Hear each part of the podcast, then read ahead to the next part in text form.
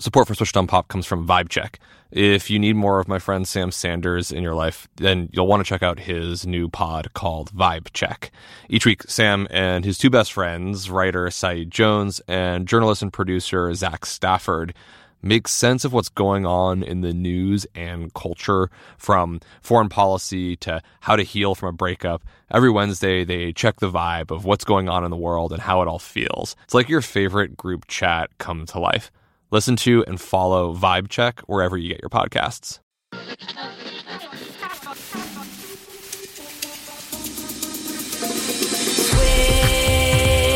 Switched on pop.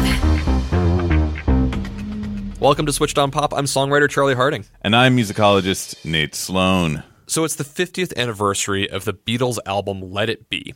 Mm. And to commemorate, they've released yet another mix of the album and partnered with filmmaker Peter Jackson on an eight hour plus long film called Get Back on the making of this record. For superfans, this behind the scenes video memoir reveals a lot about the vulnerability and messiness of the creative process. You know, the Beatles nearly broke up while making Let It Be. Right. And though the record received mixed reviews in its time, it has gone on to be a great commercial success and a real personal favorite. Hmm. So, what I want to do is listen back, warts and all, to the many different versions of this album and get to the heart of what is this enigmatic project that has been released and re released so many times.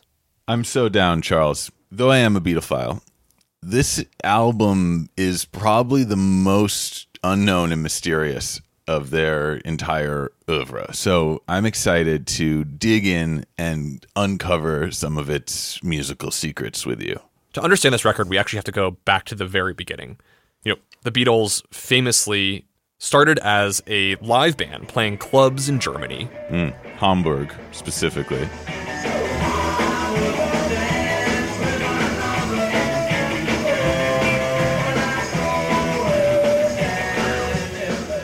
Is that a Hamburg recording?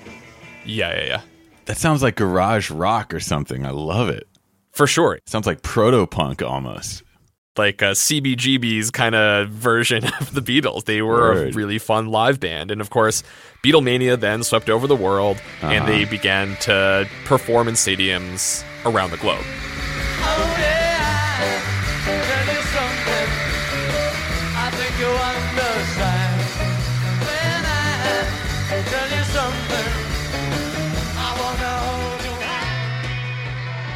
So this was the point in their career when they decided to stop playing live because the the chaos and the deafening noise of their live shows meant that they couldn't even hear themselves on stage.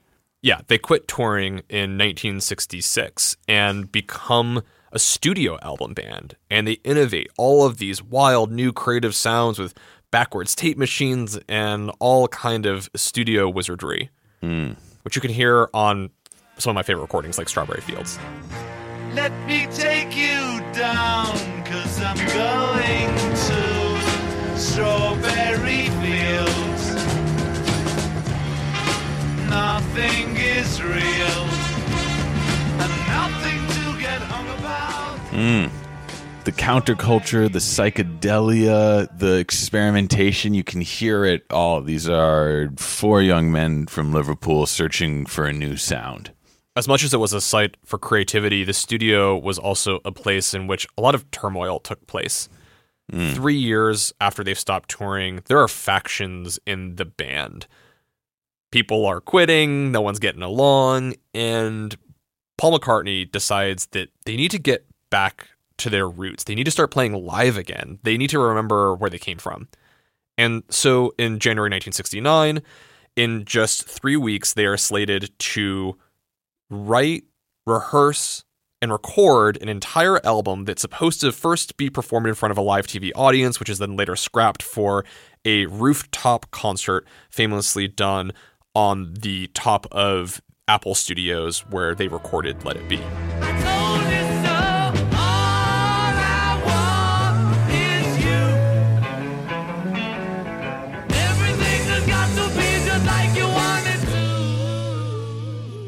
This album release of the song Dig a Pony was actually recorded live on that rooftop, and you can tell from some of the chatter after the end of the song. Thank you, brothers. My hand's getting uh, too cold to play a chord now. This is January in London, and John Lennon's hands are literally getting too, cold, to keep on play a playing. chord. That's good. And that's what's so fun about this record is that it's actually mostly done live to tape. The Beatles author and rock historian Tim Riley points out how unusual this is for the Beatles, this studio band. it's kind of an aesthetic challenge they placed themselves. They say, let's not do any overdubbing on this. They wanted to make it a mission statement. They kind of wanted to see, well, you know, we've done all this elaborate stuff. Now let's see if we can just get back to the basics.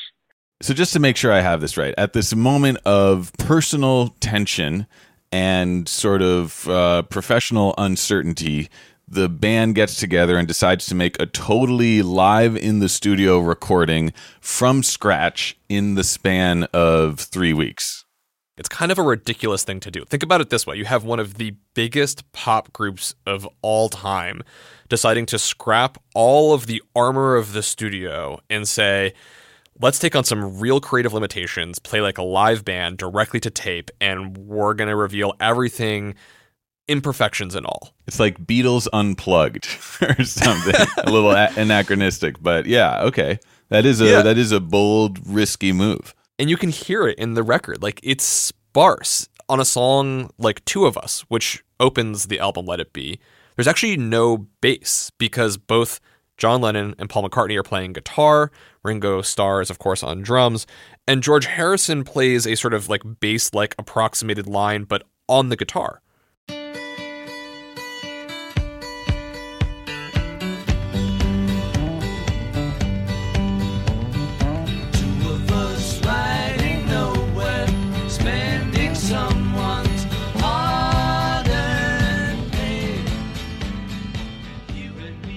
I see what you mean. Listening to that, I feel like it has more in common with those Hamburg live gigs from the beginning of the decade than it does with the Strawberry Field studio experiments that they had moved towards. they started out these sessions trying to remember their past by playing songs that they loved as kids.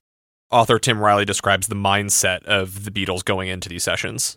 We do love playing together, but we are way too sick of each other, right? We're a little bit worn out. Maybe if we play a bunch of rock and roll oldies, we can find the spark. And the oldies kind of led them in, down the right path. So they walk into the studio, they're covering their favorites, folks like Chuck Berry, and they even bring out old songs that they had written, including one from the late 1950s called One After 909. Hmm. said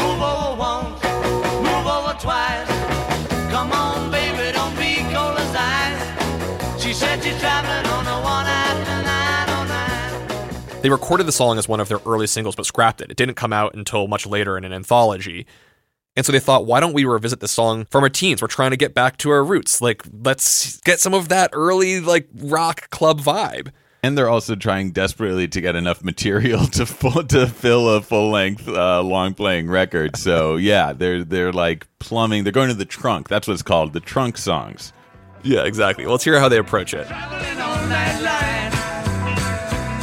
I said move over once, move over twice. Come on, baby, don't be cold as ice. Said you're traveling on the one after 909. I always loved this song for its raw rock and roll kind of vibe. But what I didn't know until watching this Get Back film is that this recording was performed live on that rooftop in one take. Mm. Are there ways that you're hearing the live sort of feel in this recording? I think there's a roughness around the edges that makes you feel like you're you're uh, kind of in the audience, and as this is unfolding before you, the way their vocal harmonies aren't always perfect, the way the guitar fills are kind of like constantly morphing and sometimes not in the right place, the way that Ringo seems to like barely stop his drums at the break in the song. I, I like this. It has the feeling of this is all this is like a train on the track, and I mean the song is about a train, and that it is it is barely like hanging on to the track as it goes around a tight curve. Like that's that's and that's kind of fun and suspenseful to listen to in a really in a really exciting way. Yeah, man, the guitars are out of tune. The voices are not super tight harmonies. They sound like they're tracked live. My baby says she's traveling on the one after 909. And if you compare it to the original, it just doesn't hit as hard, but it does have a little more studio polish. The hmm. vocals are really right on top of each other. Well, my baby said she's traveling on the one after 909. But even though it's live, you can tell that this is a band that has been playing for a decade and has grown a lot. Hmm. You can particularly hear it if you compare the original guitar solo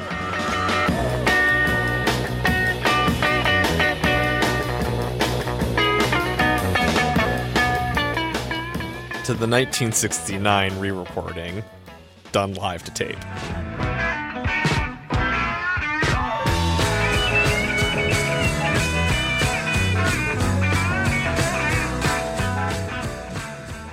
Yeah, they've definitely grown and evolved and there's like a technical and and stylistic fluency that wasn't there before. So that's that's kind of a cool case study to go from basically a decade in time and and with the same exact song and hear how their technique has evolved. Yeah, and I got to hand it to him. Like that is still a pretty raw guitar solo, and no kidding because it's live. Generally, your favorite rock guitarists spend mm. hours multi-tracking and learning their guitar solos to make them as epic as possible. And there, you're just getting the thing, which is that's what you got. Off the top of your dome. So revisiting their favorite oldies and trunk songs is a way of connecting with that early feel of the band, and it continues in other songs that they write in this very short period of time. A song like I've Got a Feeling comes to mind. You can hear Paul McCartney's vocal summoning the sound of Little Richard, one of his icons and an artist he had opened for.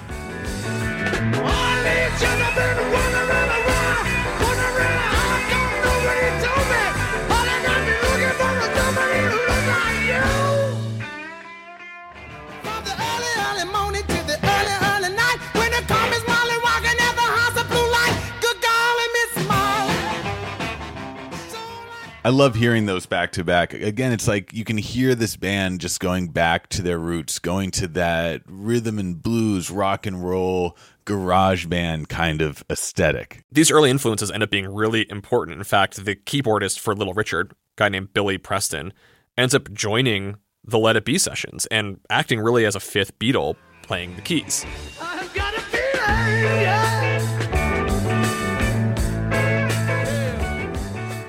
And he solves a problem, right? Remember, on Two of Us, they only had so many people to play the instruments at the same time. And so Billy Preston's playing comes out to really fill in some of the sparseness in these recordings.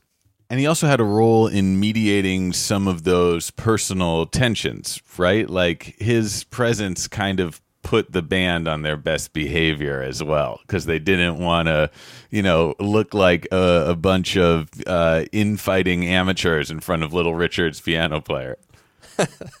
I don't know if that's exactly how it went down.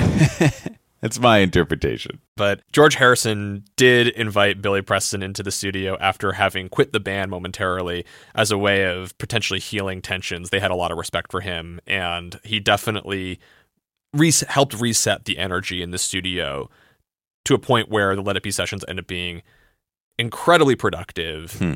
They write and rehearse nearly half the songs that they'll put on their next album, Abbey Road. And we get some great songs with Billy Preston for Let It Be. He is a phenomenal pianist, electric pianist, organist. I mean, he is like the the secret weapon of these sessions. He definitely is. And these sessions, despite being a bit unruly, quickly done, and thought of as maybe not that successful in their time, end up being wildly productive. They record a song like Get Back, which starts actually as a protest song commenting on anti immigration sentiment in the UK, hmm. and kind of evolves lyrically into a track that comments on the themes of getting back to their origins. You can hear it in how the song is arranged. It opens with a bunch of chatter in the studio. And then guitars, bass, drums, keys, And now we're grooving. and you're in. Jojo was a man who thought he was a loner. And it sounds live. You can hear Paul pull back from the mic when he gets loud.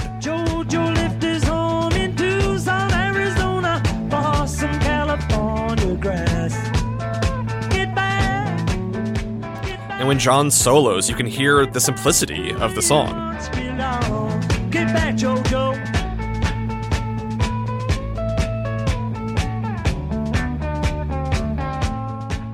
This is just a live band, and they need someone like Billy Preston to fill things in, to take a solo when the song is feeling sparse.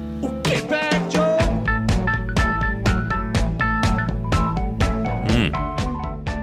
Here's an awesome Billy Preston piano solo. Reviewers initially thought this album was a real mixed bag, especially critical of other tracks that were indeed overproduced. But this live approach on Get Back was a success. The track goes to number one in a dozen countries and is released as a single. The band are so excited about it when they record it in the studio. They're like, go, put this one out. Yeah, listening to this, it, it really captures the live in the room experience of this album. The the energy, the roughness, the mistakes, even it's all there, and it's part of the pleasure of listening to it. And it's maybe a, a testament to the Beatles' popularity, their charisma, this kind of golden run that they were on in the 1960s. That even though this recording has nothing to do with the kind of maximalist, carefully overdubbed, you know, pushing the limits of, of studio technology recordings that they released directly before and directly after. People still wanted to hear this. They they wanted this band, and maybe they also wanted to connect to the nostalgia they felt when they first encountered the Beatles, like ten years earlier. I think that that's all wrapped up in this already.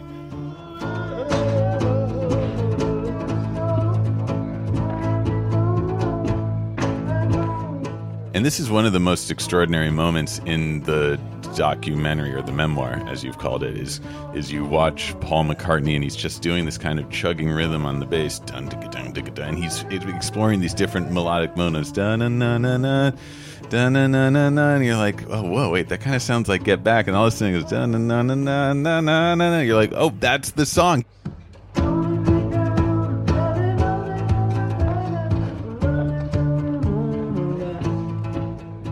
It's like that you see that moment of creation unfold before your eyes. And that is so cool to me because the thing that drives me crazy about any biopic about a musician is they always skip over the part where they're actually like creating something. It's always like, oh, I have an idea for a song. And here we are performing it in front of a million fans. It's like like that part of actually figuring out like how the- how the hell do I write this melody is like so riveting to me. Anyway, There's a lot of playfulness that it takes to find a song.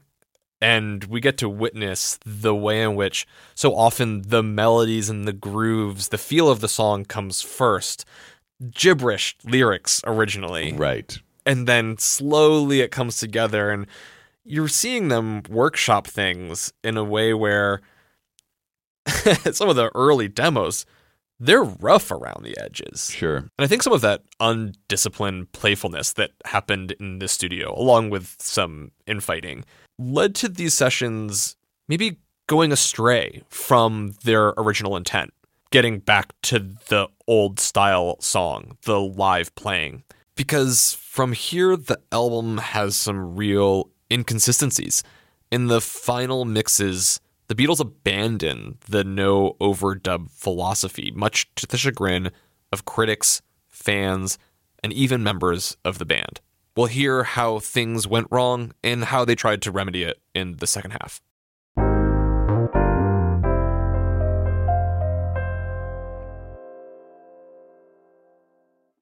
This is exciting. Support for Switched on Pop comes from Vibe Check. If you were an Intuit fan and you are missing Sam Sanders, then have no fear. He's back with another great pod called Vibe Check. Each week, Sam and his two best friends, writer Saeed Jones and journalist and producer Zach Stafford, make sense of what's going on in the news and culture. From Elon Musk and foreign policy to how to heal from a breakup to Usher's Super Bowl halftime show, they check the vibe of what's going on in the world and how it all feels.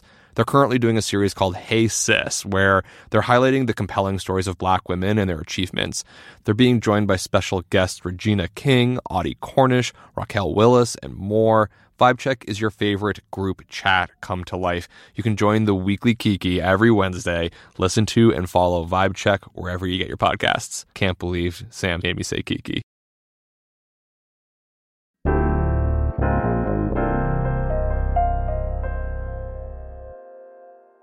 I think it's amazing that an album is made so quickly. Just a handful of weeks of practice, and boom, iconic, lifelong, legendary songs Right.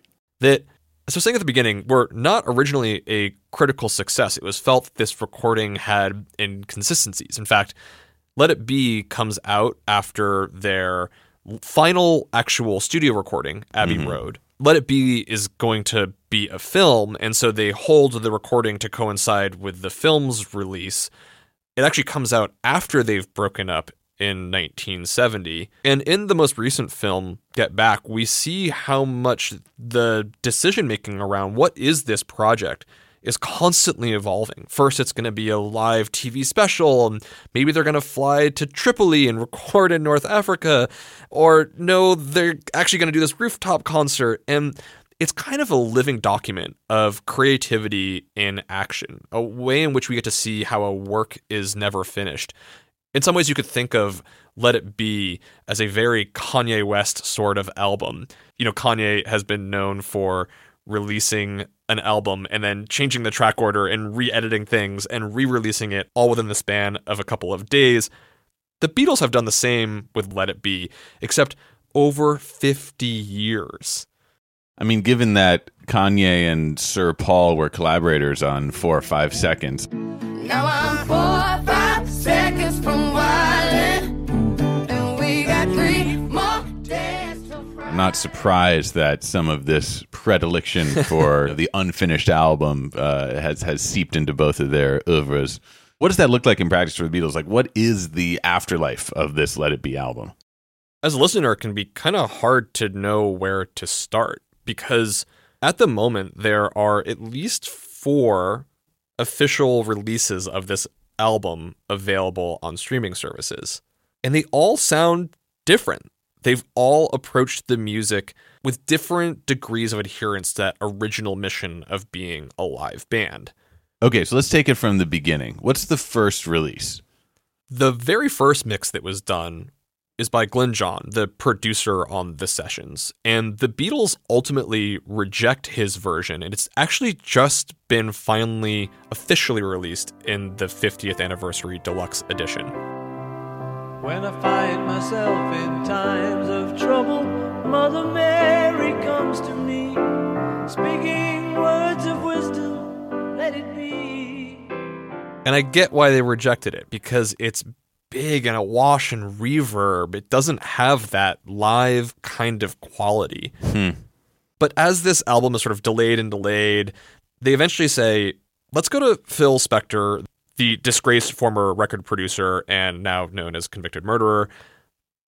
He takes his hand at the record, adding a bunch of orchestration to songs like "I Me Mine, Across the Universe, Long and Winding Road, and Let It Be. Let it be,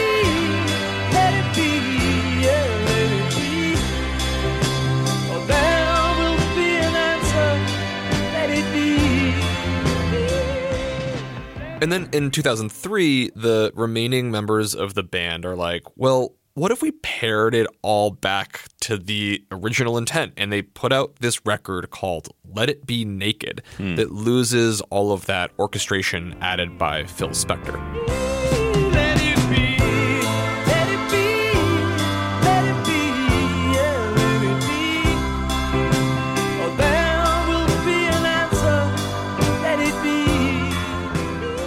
And finally, there is now a 2021 version of the album mixed by Giles Martin, the son of George Martin, the longtime Beatles producer. And it is most adherent to the Phil Spector recordings. It has all of the orchestration, but it's just mixed to sound cleaner. It's a really nice, sparkly version.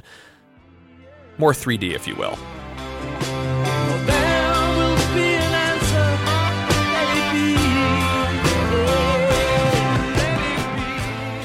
So there's all of these different versions, and there is endless debate about which most strongly connects with that original mission of being a live band again. Hmm. So I thought what we should do is listen to a couple of those selections where overdubs have been added, where it's not just a live band, and think about is it working?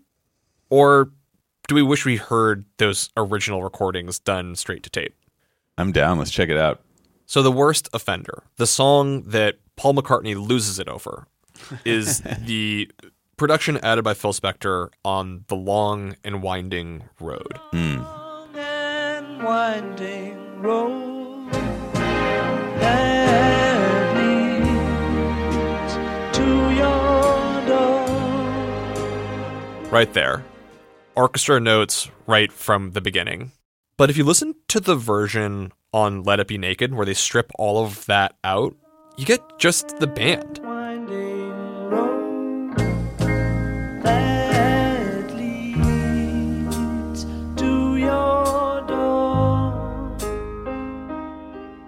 I mean, Charlie, it's it's no contest for me. That second stripped down version is is so much more pleasant to listen to and so much truer to the intimate nature of this of the song. Yeah. I mean, I feel like remember I said at the beginning this this album was always the outlier for me in the Beatles discography. I never really got into it. And I think listening now, I think that had a lot to do with Phil Spector's overwrought, overdone symphonic overdubbed production on here. Like it just covered up so much of the expression and intimacy of these songs for me. Now, I what I I- I can say that now, in you know, in the cold light of day and uh, decades past. I feel like I can locate a specific moment that ruined the entire experience for me. What's that?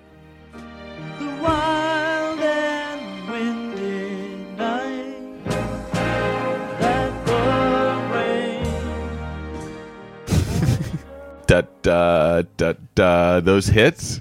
Those hits, it's just It's so clunky. whiz. It totally is. Yeah. And when you get rid of them, ah, it's refreshing. It just breathes. The song is v- vulnerable again.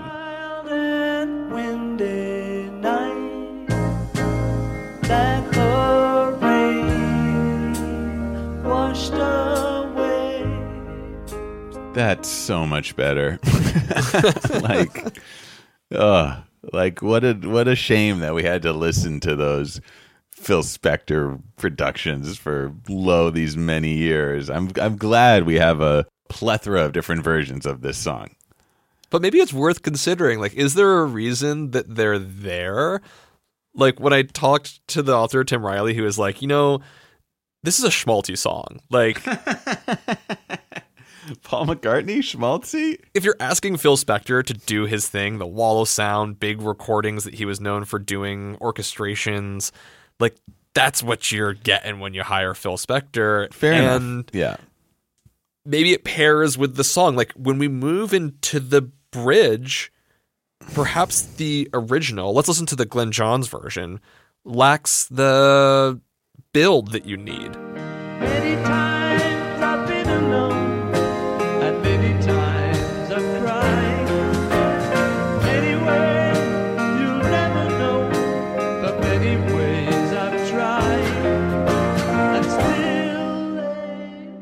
So that's the rejected mix. Yeah. Okay. I'm I'm okay with that. That's that can stay buried. What Phil Spector does to it. Many times I've been alone, and many times I've cried.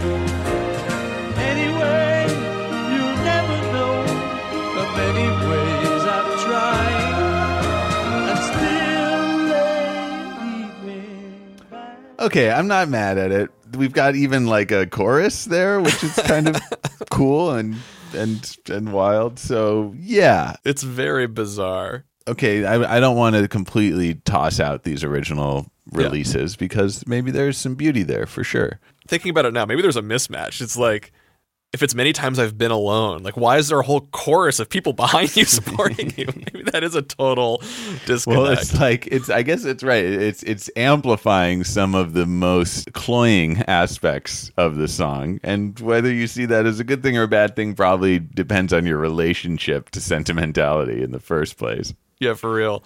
I think there might be another place where you could defend the use of big orchestras. Okay.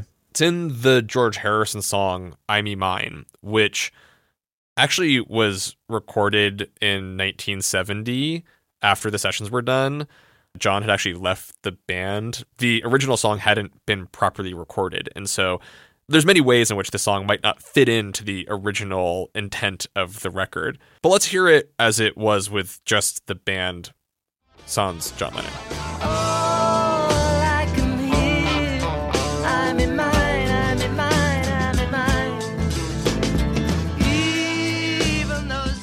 As compared to the fully arranged version, I can hear, I me mine, I me mine, I me mine. Even those tears. I'm not mad about it. There's a sort of old world waltz feel to this song. One, two, three, da da da. You can like sort of picture people spinning around a ballroom. And actually, when George Harrison is playing this for them, John Lennon and Yoko do get up and start waltzing around the room. And in that respect, yeah, having this kind of like Viennese orchestral accompaniment in the background makes sense and maybe like adds a level of grandiosity to the song that is well deserved.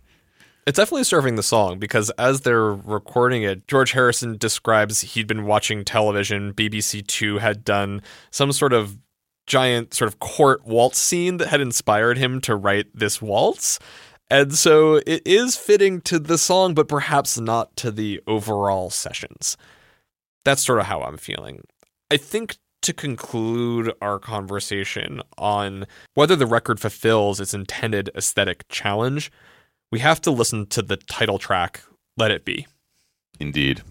I think to really know this song's heart, you have to listen to it as it was being written. And we have recordings in this deluxe 50th anniversary edition of some of the earliest takes of Let It Be. Here's take 10.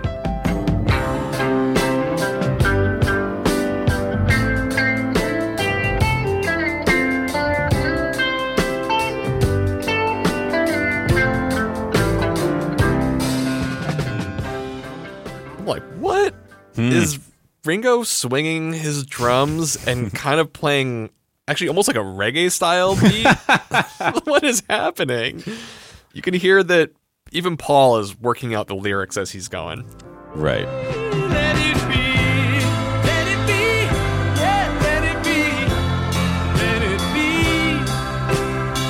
There will be no sorrow, let it be. Hold on a minute. There will be no sorrow, let it be.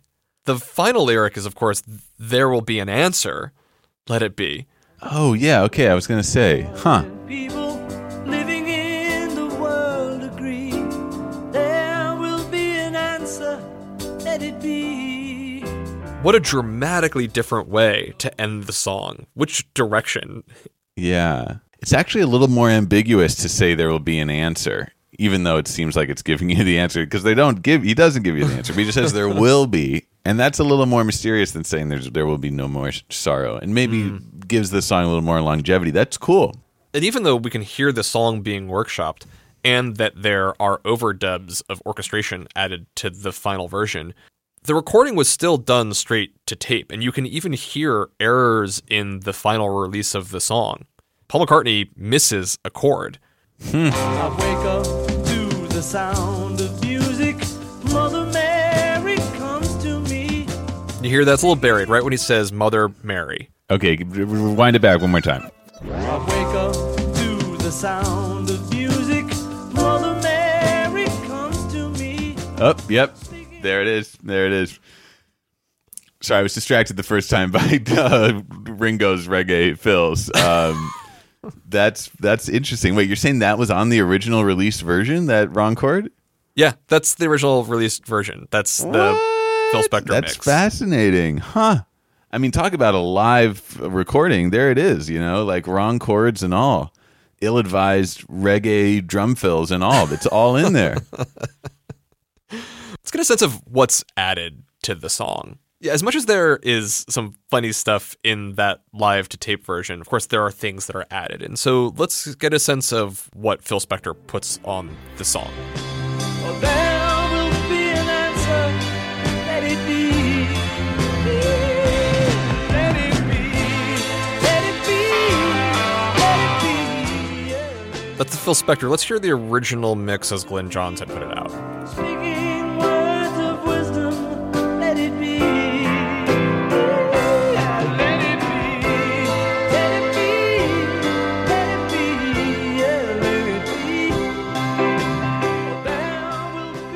Mean, I like that. So that's like Billy Preston on organ there. I'm guessing.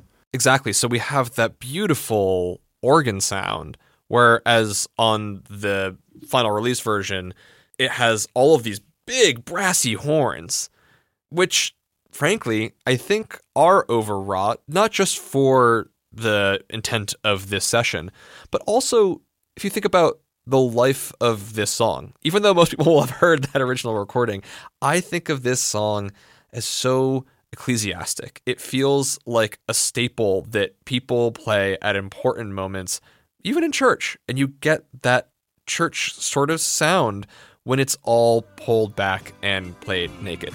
Let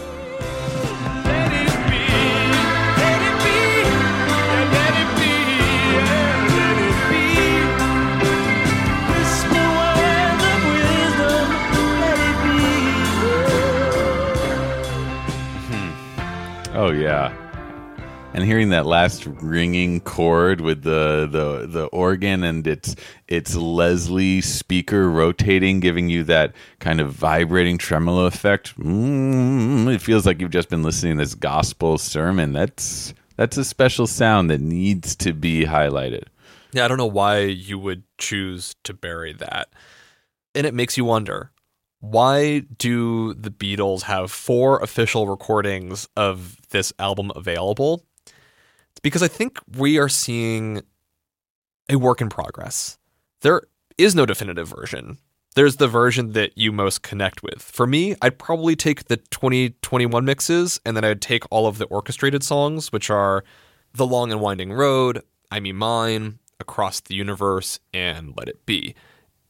I personally would probably sub in the 2003 Let It Be naked versions because I like it in the original intent of the record that we're just all a live studio band. But honestly, if you connect with those really sentimental orchestral strings, those are the songs for you, that's totally fine. Why not? There's no problem with it. There's still a mix just for you. You know what else strikes me after this discussion is that there's something here for like modern musicians as well. There's a takeaway about the value of that live recording experience, right? Yeah. Like we still would gravitate towards that today, I think. Even at a moment where music is even more sort of hyper massaged and processed than than at any point during the the Beatles career like there is something to be gained from that live in the studio magic that can't be replicated and i feel like young up and coming artists today could take a page from the Beatles playbook here and pull like a risky kind of move and just go in and live and let all the kind of rough edges and mistakes hang out and maybe you'll be rewarded for it. Just let it be. Just let it be, Chuck. Switched on Pop is produced by Nate Sloan and me, Charlie Harding. We're edited by Jolie Myers, engineered by Brandon McFarland, social media by Abby Barr, illustrations by Iris Gottlieb. Our executive producers are Hannah Rosen and Nishat Kurwa. We're a member of the Vox Media Podcast Network and a production of Vulture. You can find more episodes of our show anywhere you get podcasts and our website, www.switchedonpop.com. Also, hit us up on Insta, on Twit. We're at Switch on Pop, and we love hearing from you. Have you watched all eight plus hours of Get Back, the new Beatles memoir? If so, tell us what did you love? If you didn't, tell us why you couldn't make it through and how many hours you actually got to see. We're very curious.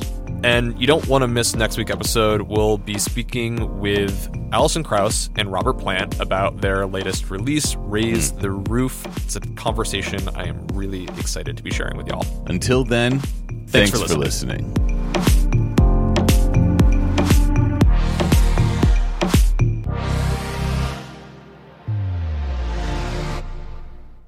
Support for Switched on Pop comes from Vibe Check. If you need more of my friend Sam Sanders in your life, then you'll want to check out his new pod called Vibe Check. Each week, Sam and his two best friends, writer Saeed Jones and journalist and producer Zach Stafford, make sense of what's going on in the news and culture from foreign policy to how to heal from a breakup. Every Wednesday, they check the vibe of what's going on in the world and how it all feels. It's like your favorite group chat come to life. Listen to and follow Vibe Check wherever you get your podcasts.